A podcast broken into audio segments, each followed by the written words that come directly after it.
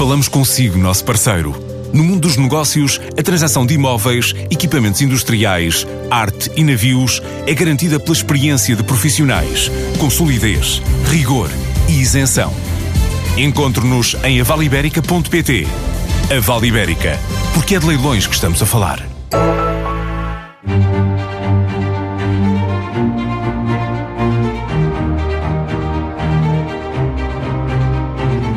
António Comprido é o secretário-geral da Associação Portuguesa de Empresas Petrolíferas. Ele defende há 10 anos os interesses da Apetro e passou pela presidência da BP Portugal entre 1999 e 2008. E antes de entrar na BP, esteve na indústria naval e na siderurgia. Mas António Comprido iniciou a carreira como assistente de investigação no Laboratório de Física e Engenharia Nuclear da então Junta de Energia Nuclear. Foi também assistente regente do curso de Engenharia Mecânica no Instituto Superior Técnico. António Comprido, obrigada por ter vindo à TSF ao Dinheiro Vivo. Em 2008, Portugal ficou parado por uma greve de camionistas eh, que impediu o abastecimento de combustíveis. Agora, 11 anos depois, o cenário repetiu-se. Não se aprendeu nada nestes 11 anos? Não, aprenderam-se muitas coisas. Eh, eu acho que, apesar de tudo, este período de paralisação, com características bastante diferentes do anterior, é preciso não esquecer que a anterior paralisação é uma paralisação das empresas. Neste momento tivemos perante uma paralisação, uma greve, de facto, decretada por um sindicato. Uh, o que aprendemos foi basicamente todo um trabalho feito nos bastidores, que não se deu por ele, uh, que antecipou a greve, permitindo ter abastecido a todos os setores prioritários e mesmo a maior parte dos postos de combustível, de modo a minimizar os efeitos da greve, pelo menos nos primeiros dias. Uh, houve também. Dia, é? A partir do segundo começou a haver eh, complicações. Sim, começou a haver complicações, basicamente a nível dos postos de abastecimento, porque os postos de abastecimento, principalmente os de alto consumo, têm uma rotação muito grande dos produtos. São abastecidos praticamente todos os dias. Portanto, basta estarem um dia, enfim, no máximo dois, sem ser abastecidos para ficarem secos, usando a linguagem da indústria, ou sem combustível, para ser mais preciso. Mas nesse aspecto, digamos, de precaver, uh, aprendemos. Também todas as companhias petrolíferas tinham os seus uh, gabinetes de crise ativados e tiveram permanentemente desde as primeiras horas da greve em contacto connosco. Nós tentámos fazer um papel de pivô de coordenação e ligação às entidades oficiais, nomeadamente à Direção-Geral de Energia e Geologia e à Entidade Nacional do Setor Energético, que por sua vez estavam em contato com o gabinete do Ministro uh, do Ambiente e da Transição Energética e também com as autoridades policiais, de modo a que houvesse um fluxo de informação que nos permitisse, por um lado, saber exatamente em que pé é que estávamos e, por outro lado, o que é que podíamos ir fazendo no sentido de tentar mitigar os efeitos. Portanto, nesse aspecto, eu julgo que, que estávamos mais bem preparados, reagimos melhor. Agora, efetivamente, há uma coisa que não conseguíamos fazer, que era pôr os caminhões a andar e fazer o, o produto sair. Isso era totalmente dependente da vontade dos motoristas, uh, do cumprimento que não se verificou dos serviços mínimos decretados e foi isso essencialmente que levantou problemas. Uhum. Mas essa, essa vossa intervenção foi sobretudo então nos bastidores, uh, porque uma coisa que foi notada foi o silêncio público da, da Petro, não houve declarações. Isso foi uma opção, estarem em silêncio para, para, para com a sociedade, para com as pessoas? Achamos que nestes momentos de crise o que é preciso é manter a calma é preciso não, alar, não alarmar as pessoas e é preciso fazer o trabalho que compete a cada um. Ora, nós tivemos, como disse nos bastidores, a fazer o nosso trabalho com dois objetivos. Durante o período de vigência da greve, conseguir mitigar, tanto quanto possível, os seus efeitos. Uh, o segundo objetivo, logo que a greve tivesse um término, repor as condições normais de abastecimento o mais rapidamente possível. Portanto, foi esse o nosso não foco. Houve, portanto, nenhuma tentativa de se manterem à margem deste, deste protesto? De... Não, não, não houve. Nós somos parte interessada, não somos partes integrantes. É preciso ver que uma greve acontece por uma um conflito uh, ou uma falta de entendimento entre um sindicato e uma entidade patronal. A Petro, apesar de ter sido notificada no pré-aviso de greve, não é entidade patronal uhum. dos motoristas. A Petro, as associadas da Petro não têm motoristas ao seu serviço, portanto, todo o trabalho é prestado por as empresas de transportes e isso mesmo explicámos ao Ministério do Trabalho, daí não temos participado nas reuniões de tentativa de conciliação, porque não por má vontade, mas porque não somos parte diretamente envolvida no conflito. Curiosamente, até que uma parte a um parênteses, os estatutos da APETRO proíbem-na de participar em qualquer discussões de caráter laboral, portanto não está-nos vedada essa possibilidade, eh, mas mesmo que não tivesse vedado, como disse, não somos entidade patronal, não tínhamos que estar envolvidos e não nos aliámos da situação de crise. Antes, pelo contrário, tentámos foi fazer tudo o que era possível no sentido de, respeitando, obviamente, o direito à greve, os direitos dos grevistas, também tentar respeitar o direito ao trabalho, o direito à, à a obrigação de cumprir serviços mínimos, no sentido de evitar situações graves de ruptura de abastecimento, e foi esse o nosso foco. Uh, virmos com mais comunicados, achámos que os comunicados tinham que sair basicamente dos, das partes em conflito, dos, uh, do sindicato e da ANTRAN enquanto Associação das Empresas Transportadoras. Achamos que nós irmos entrar nesse diálogo público, nessa altura não ia acrescentar valor nenhum. Empresas essas transportadoras que dizem ter as margens espartilhadas, um pouco asfixiadas pelas petrolíferas. Há margem para que esse, uh, esse bolo seja mais partilhado? Bem, eu, eu, não sei efetivamente que bolo é que está a falar, já ouvi essa discussão. Aliás, o Sr. Ministro, o próprio Sr. Ministro, enfim, terá referido isso numa entrevista que deu a uma televisão. Mas o que eu devo dizer é o seguinte: primeiro, a Petro, para que isto fique bem claro, não intervém em quaisquer negociações comerciais uh, entre as suas associadas e os transportadores. Também está vedado, até pela, pela lei da concorrência, nós participamos. Cada companhia tem um contrato com o um transportador, nós não fazemos a mínima ideia de quais são as condições contratuais das nossas associadas. Portanto, isso é um tema que tem que ser remetido para as associadas, mas deixe-me dizer, há uma livre negociação.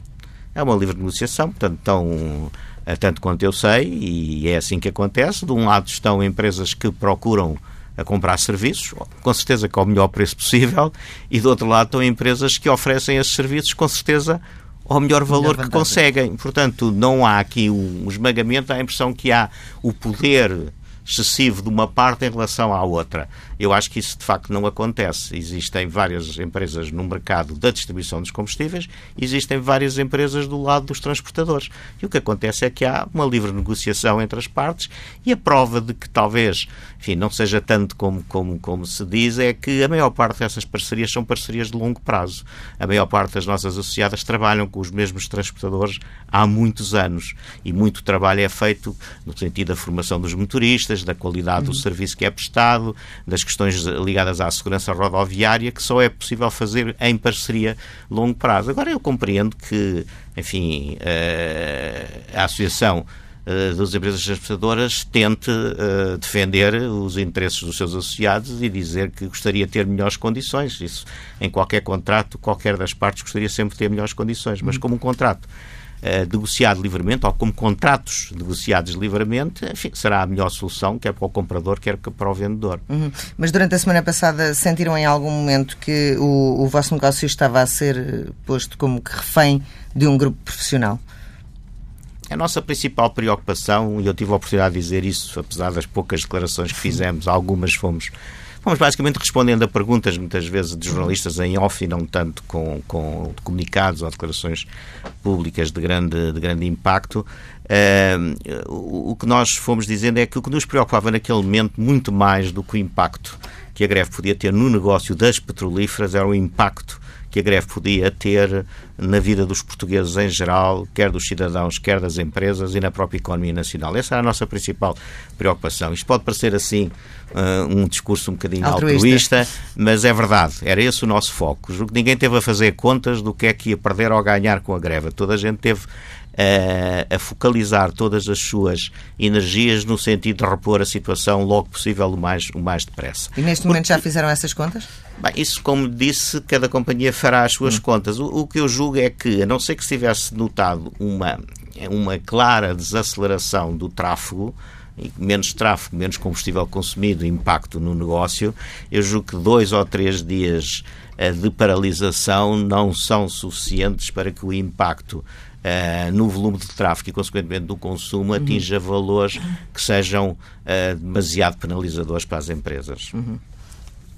Uh, em relação a esse impacto na economia, põem-se já situações de salvaguarda para o futuro, nomeadamente a construção de oleodutos que possam encaminhar por exemplo, para os aeroportos, uh, os, uh, o combustível dos aviões, o Jet A1. Uh, é possível que isso possa evitar situações de constrangimento no futuro?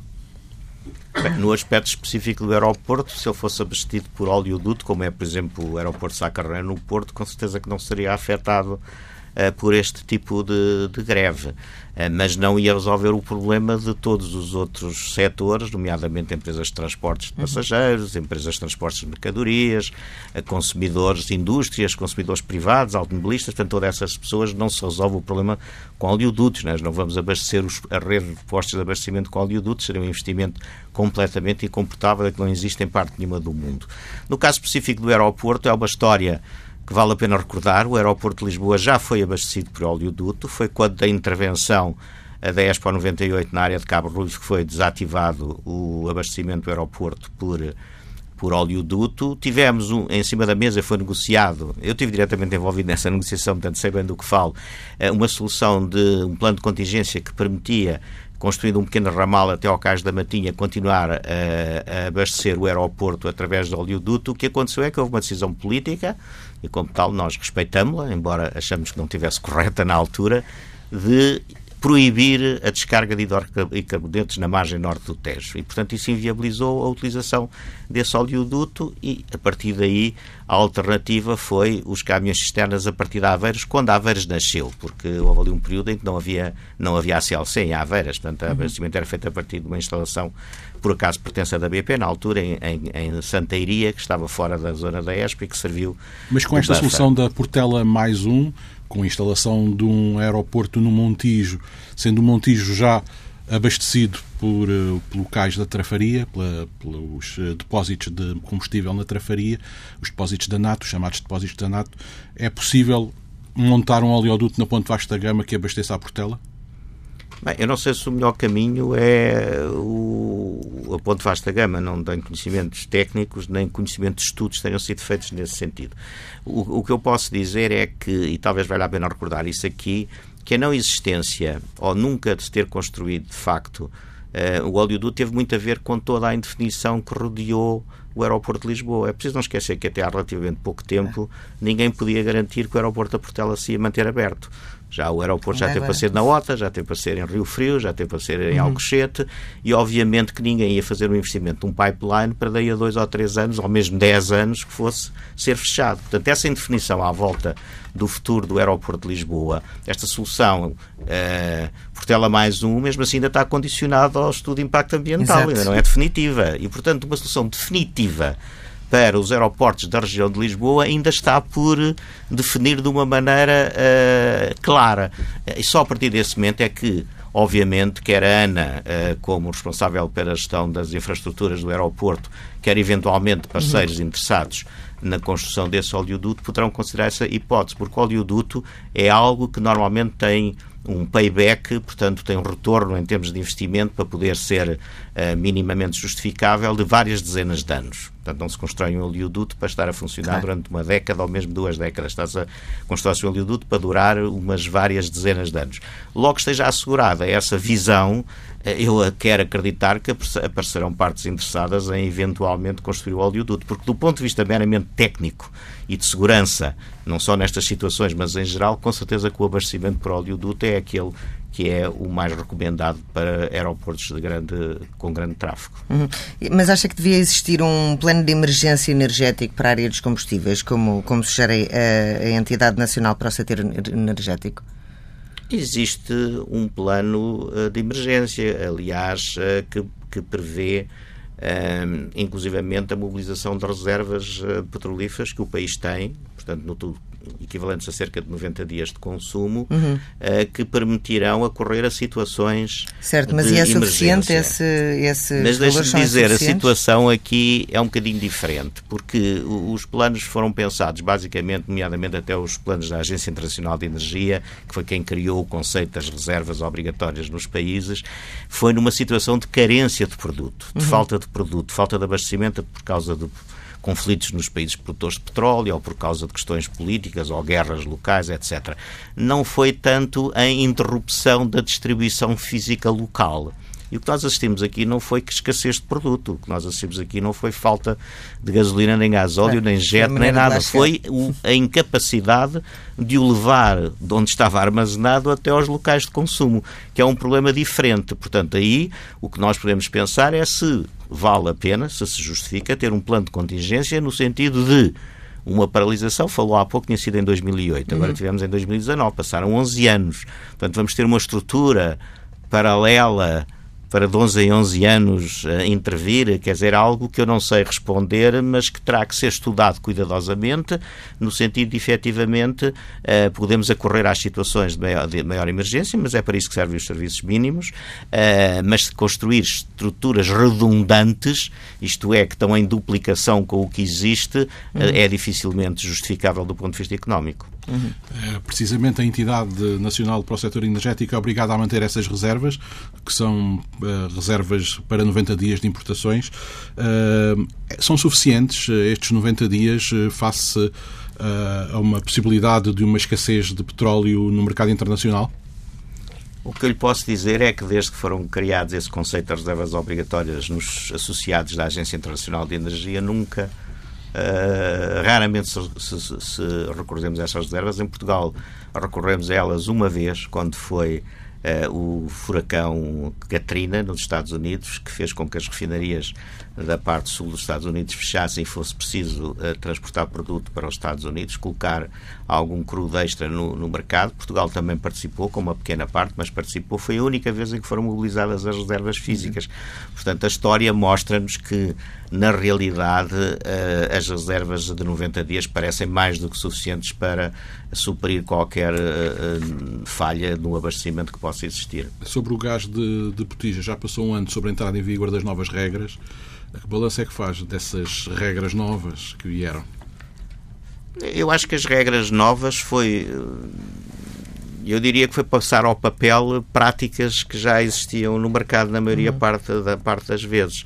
Enfim, uh, penso que é um negócio também maduro, é um negócio também em grande declínio do ponto de vista de, das taxas de consumo, porque desde que foi instalado a rede de gás natural em Portugal teve um impacto enorme no consumo de GPL. Esse declínio tem-se vindo a atenuar nos últimos anos, mas continua a acontecer. Eh, e, portanto, é um mercado maduro, é um, é um mercado muito específico, um nicho de mercado. Eh, há, às vezes, uma confusão que se faz, e talvez eu aproveitasse esta oportunidade para esclarecer, que é muitas vezes quando se compara preços, e se compara o preço do gás em garrafa com o preço do gás natural. E eu costumo usar um exemplo muito simples. Comparem o preço de uma garrafa de, de um garrafão de água, não estou a dizer que é de uma garrafa de água especial, uhum. das, de um garrafão de água dos, daqueles de marca branca, dos mais baratos, com aquilo que pagamos uhum. na água da torneira. Vamos ver a diferença enorme. E, efetivamente, embalar um produto que não, não é só embalar, todas as operações relativas a ir entregar um produto numa embalagem ao consumidor final, a sua casa, ou mesmo proporcional comprar numa loja, tem custos de uh, distribuição e de uhum. logística muito superiores a distribuir um produto a granel a partir de um tubo. E, portanto, o preço nunca será comparável o preço do gás natural. Para já é diferente em termos de mercados internacionais, mas mesmo que fosse o mesmo gás, distribuí-lo uh, através de uma rede uh, de distribuição de gás ou distribuí-lo embalado em botijas de gás tem custos completamente diferenciados e nunca pode ser comparável. E o gás pode baixar o preço por via da redução das taxas de acesso às redes, que está a ser. Eh, eu, eu não sei que, que, taxas de acesso às redes é que as pessoas estão a falar, porque eu acho que estamos sempre um bocadinho a confundir este mercado dos combustíveis e líquidos e do GPL com os mercados de eletricidade e do gás natural.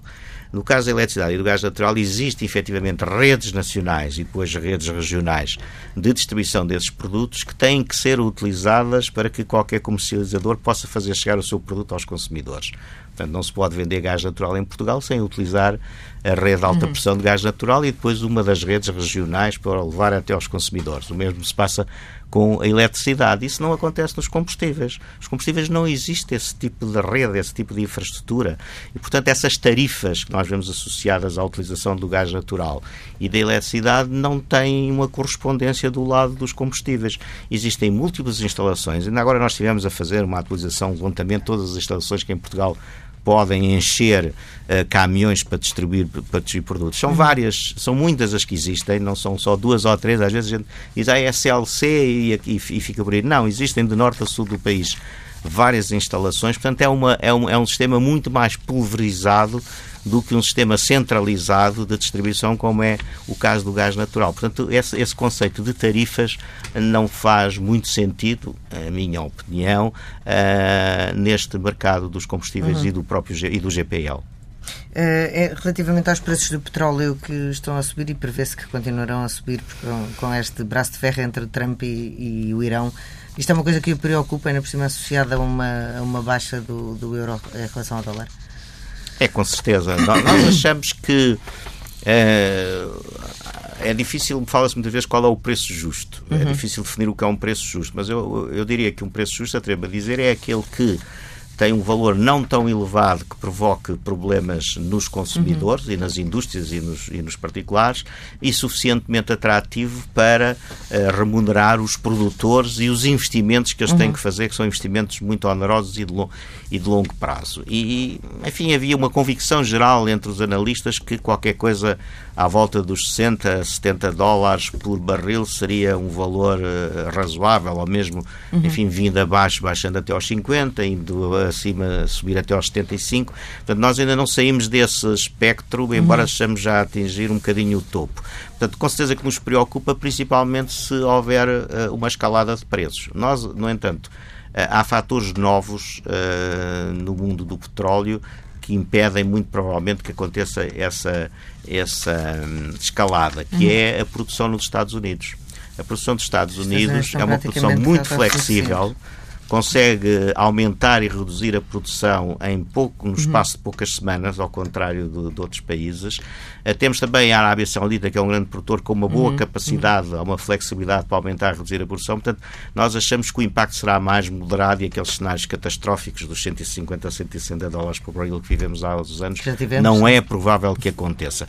Agora que tentar tirar ou tirar uh, do mercado um país com a capacidade do Irão, que nunca irá totalmente tirar, eu estou convencido que países como a China, a Índia e outros continuarão a uhum. comprar. Uhum petróleo ao, ao, Irão, mas mesmo que se retirasse totalmente o Irão da, da de cena, lembro-me quando o Iraque saiu de cena uhum. por causa da, da, da, guerra do Iraque, não houve nenhuma catástrofe em termos de fornecimento de petróleo. Portanto, preocupa-me qualquer uh, situação que perturbe o funcionamento do mercado uh, e estes aspectos geoestratégicos são extremamente importantes, o mercado do petróleo é extremamente sensível a isso, uh, é uma fonte de preocupação porque pode comprometer a, a, a estabilidade. No entanto, talvez esteja a ser otimista, mas quero acreditar que não se assistirá a uma escalada de preços, porque há fatores de compensação neste uhum. momento para uma eventual quebra de produção que não existia há uns anos atrás. A Entidade Nacional para o Setor Energético, sucessora da Entidade Nacional para o Mercado dos Combustíveis,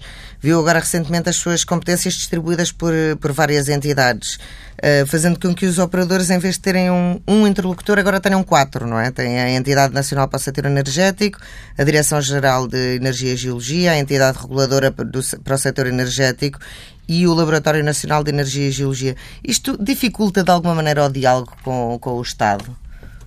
Bem, eh, seria, enfim, não seria verdadeiro ou, uh, se dissesse que é mais fácil falar com uma única entidade do que falar com quatro entidades diferentes são opções políticas que se tomam, assim como também foi uma opção política de um determinado governo de criar a então chamada Entidade Nacional para o Mercado dos Combustíveis, houve outra opção política de uh, desmantelar essa unidade, ou pelo menos uh, inicialmente desmantelar, e depois uhum. acabou por ser distribuir as suas competências por uh, quatro entidades diferentes.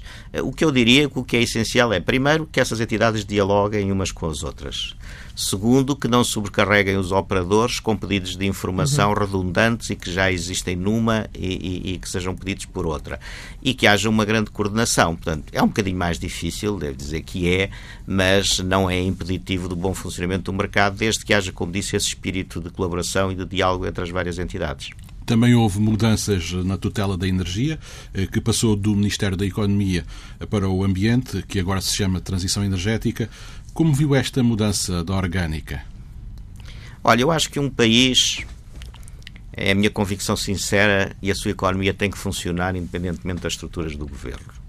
Eh, acho que talvez isso não seja exatamente a solução que temos em Portugal, estamos demasiado dependentes muitas vezes da maneira como o governo se organiza, mas uh, o ideal é que efetivamente a economia e a própria administração pública funcionem independentemente da estrutura do governo. E a estrutura do governo são opções políticas que se tomam em cada momento e que nós não discutimos, não entramos nessa discussão. Como cidadãos podemos ter a nossa opinião, mas como associação nunca entraríamos nessa discussão. Uh, mas achamos que desde que a administração pública funcione normalmente, enfim, as secretarias de Estado estarem arrumadas de uma maneira ou de outra, para nós não é extremamente importante. Aliás, deixe-me recordar que a mesma solução tinha existido no governo da anterior legislatura, onde também tivemos o ministro Moreira da Silva com o pelouro do ambiente e da energia ao mesmo tempo. Portanto, nem sequer é uma solução uh, nova, é uma solução que já se tinha experimentado. Com o novo governo que saiu das últimas eleições voltou-se a separar a energia do ambiente e agora voltaram a juntar.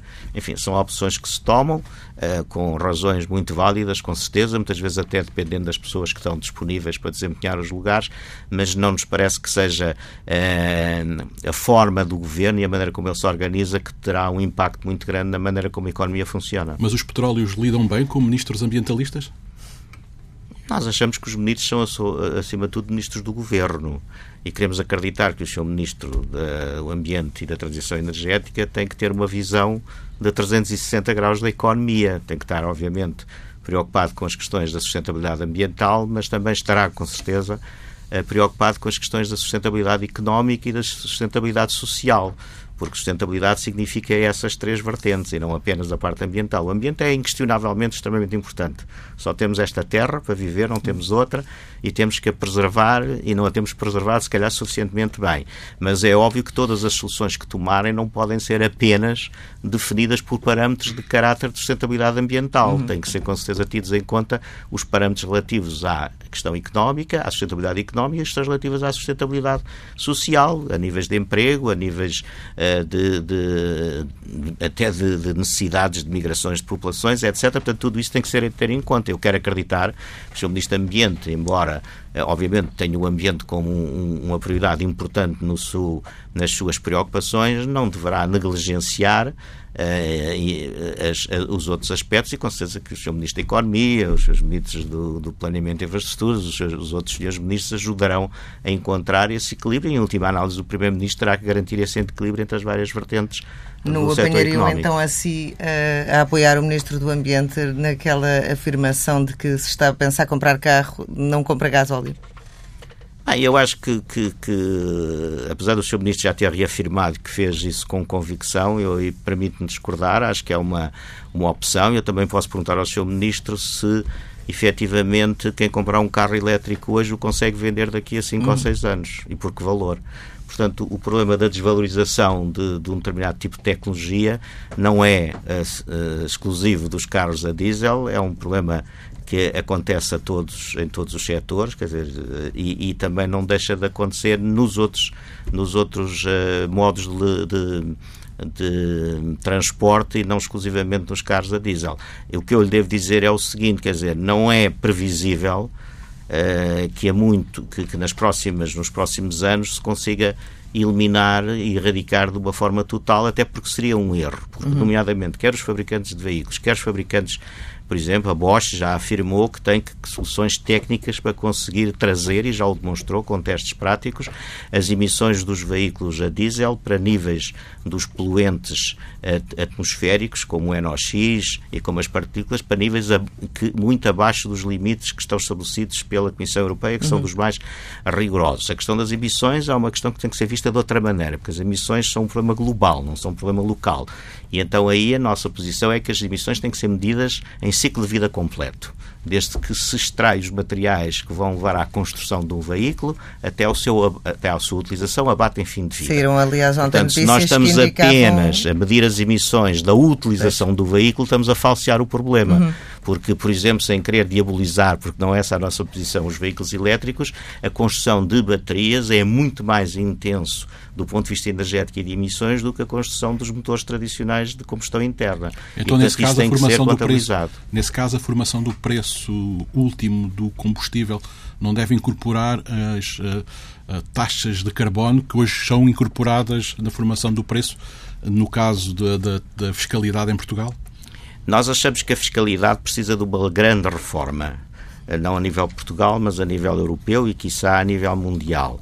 Uh, tem que ser pensado no sentido de alinhar a fiscalidade com os objetivos energéticos, os objetivos climáticos, os objetivos uh, da própria da Comissão Europeia. Vamos confinar-nos aqui, aqui, ao espaço europeu, porque nenhum problema, nenhum país sozinho vai resolver o problema das alterações climáticas e, portanto, temos uma solução muito boa em Portugal se não estiver alinhada com a Europa e mais, e a Europa não estiver alinhada com o resto do mundo, não vai resolver problema nenhum. Portanto, é um problema que tem que ser pensado, uh, precisa de uma grande reforma, porque têm sido, digamos, feitas pequenas alterações em cima do regime vigente, uh, sem se atacar o problema, e nós só defendemos uma coisa. Em última análise, deverá de haver um preço de carbono transversal a toda a economia, que, que obviamente deve ser incorporado nos setores produtor de bens e serviços que uh, geram emissões de gases de efeito de estufa. Mas isso deve ser feito de uma forma igual. Porquê? Porque se o feito feito de uma forma igual, os investimentos serão canalizados para os setores onde for mais fácil e barato e eficiente reduzir as emissões. Deixe-me só dar um exemplo. Eu, quando faço um esforço para reduzir as emissões nos transportes, por umas contas muito grosseiras que, que, tão, que faço no, nas costas do envelope, como dizem os ingleses, posso estar a gastar qualquer coisa como cerca de 1.000 a 1.200 euros por cada tonelada de carbono que eu consiga bater. Uhum. Eu se usar esses 1.000 ou 1.200 euros para reflorestar o planeta, consigo fazer uma redução de emissões muito maior do que aquela que consigo nos transportes. Portanto, não estou a dizer que não se deve fazer dos transportes, o que eu estou a dizer é que se houver um preço global transversal a toda a economia, eu tenho muito mais possibilidade de canalizar os recursos que são sempre escassos para os setores que têm maior probabilidade de conseguir uh, contribuir de uma maneira decisiva para a redução das emissões e, e consequentemente, para a proteção do clima. Uhum. Eh, essa questão da fiscalidade dos combustíveis deveria estar muito mais presente, então, no, no debate político nos próximos atos eleitorais? E temos dois este ano. Acho que, eh, com certeza que sim. É um tema muito importante e, e, e basicamente é, é, é, importante por duas razões. Por aquelas que eu já enumerei e por outra, que é a questão que sempre se fala da previsibilidade em relação uhum. ao futuro. Quer dizer, que o pior que há é andarmos a fazer mudanças pontuais e quase ano a ano com orçamentos de Estado. Não, não um regime fiscal, e é nesta área tão verdade como em todas as outras áreas da economia, que varia ou que esteja à mercê das necessidades do Orçamento de Estado em cada ano, não dá previsibilidade aos agentes económicos, prejudica o bom clima para o investimento e, portanto, aqui não é exceção. Nós, de facto, devemos ter uma percepção do que vai, qual vai ser o quadro fiscal para as próximas décadas, no uhum. sentido de aí os agentes económicos poderem projetar os seus investimentos e as suas opções estratégicas, tendo também em conta esse aspecto que é muito importante. Não nos esqueçamos que, no caso concreto dos combustíveis, por exemplo, rodoviários, nós temos temos cargas fiscais que andam entre os 55% e quase os 70%, uhum. e, portanto, do preço final que o consumidor paga. Portanto, é, não é um fator menor, é um fator maior uh, na questão económica dos combustíveis e, como tal, convinha saber com que, é, com que é que vamos contar no futuro. António Comprido, o governo português optou por proibir novas licenças para furos de prospecção de combustíveis, uh, combustíveis fósseis, o que levou a, a Partex, uma da empresa, a anunciar que abandona os investimentos em Portugal a Petro considera que esta é uma matéria para esquecer? A Petro eh, oficialmente não tem uma posição sobre isso porque nós somos uma associação que representa o chamado downstream, isto é, desde a refinação até à utilização dos produtos. No entanto, eu pessoalmente, e agora falo aqui pessoal, tenho uma opinião. Eu julgo que um país como Portugal não se deveria dar ao luxo de não querer conhecer quais são os uhum. recursos que tem, quaisquer eles que sejam. Isto é válido para os combustíveis fósseis, é válido para o lítio, é válido para o cobalto, é válido para quaisquer recursos minerais que nós possamos ter à mercê. O país é um país pobre, é um país que importa grande parte das suas necessidades, quer a nível energético, quer a nível de outros materiais, e, portanto, darmos ao luxo de nem sequer queremos saber aquilo que fazemos quando temos os vizinhos ao lado uh, com exatamente as mesmas questões de eventual impacto ambiental. Deixe-me dizer, por exemplo, o Algarve. O gás do Algarve está a ser explorado na bacia de Cádiz há anos e provavelmente das mesmas bacias, das mesmas reservas. E por isso, uma decisão de dizer que Portugal está fora disso não resolve problema nenhum e, em nossa opinião, parece-nos uh, uma opção errada. Parece-nos uma opção Há algum populismo nessa decisão? Porque, no fundo, se houver um acidente em Espanha, vai nos afetar igualmente, não é?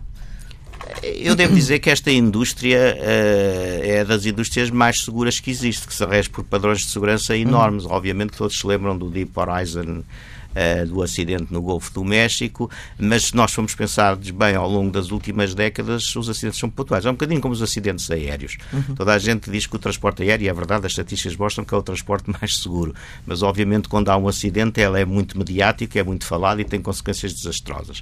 Nós estamos um bocadinho no mesmo, na mesma posição.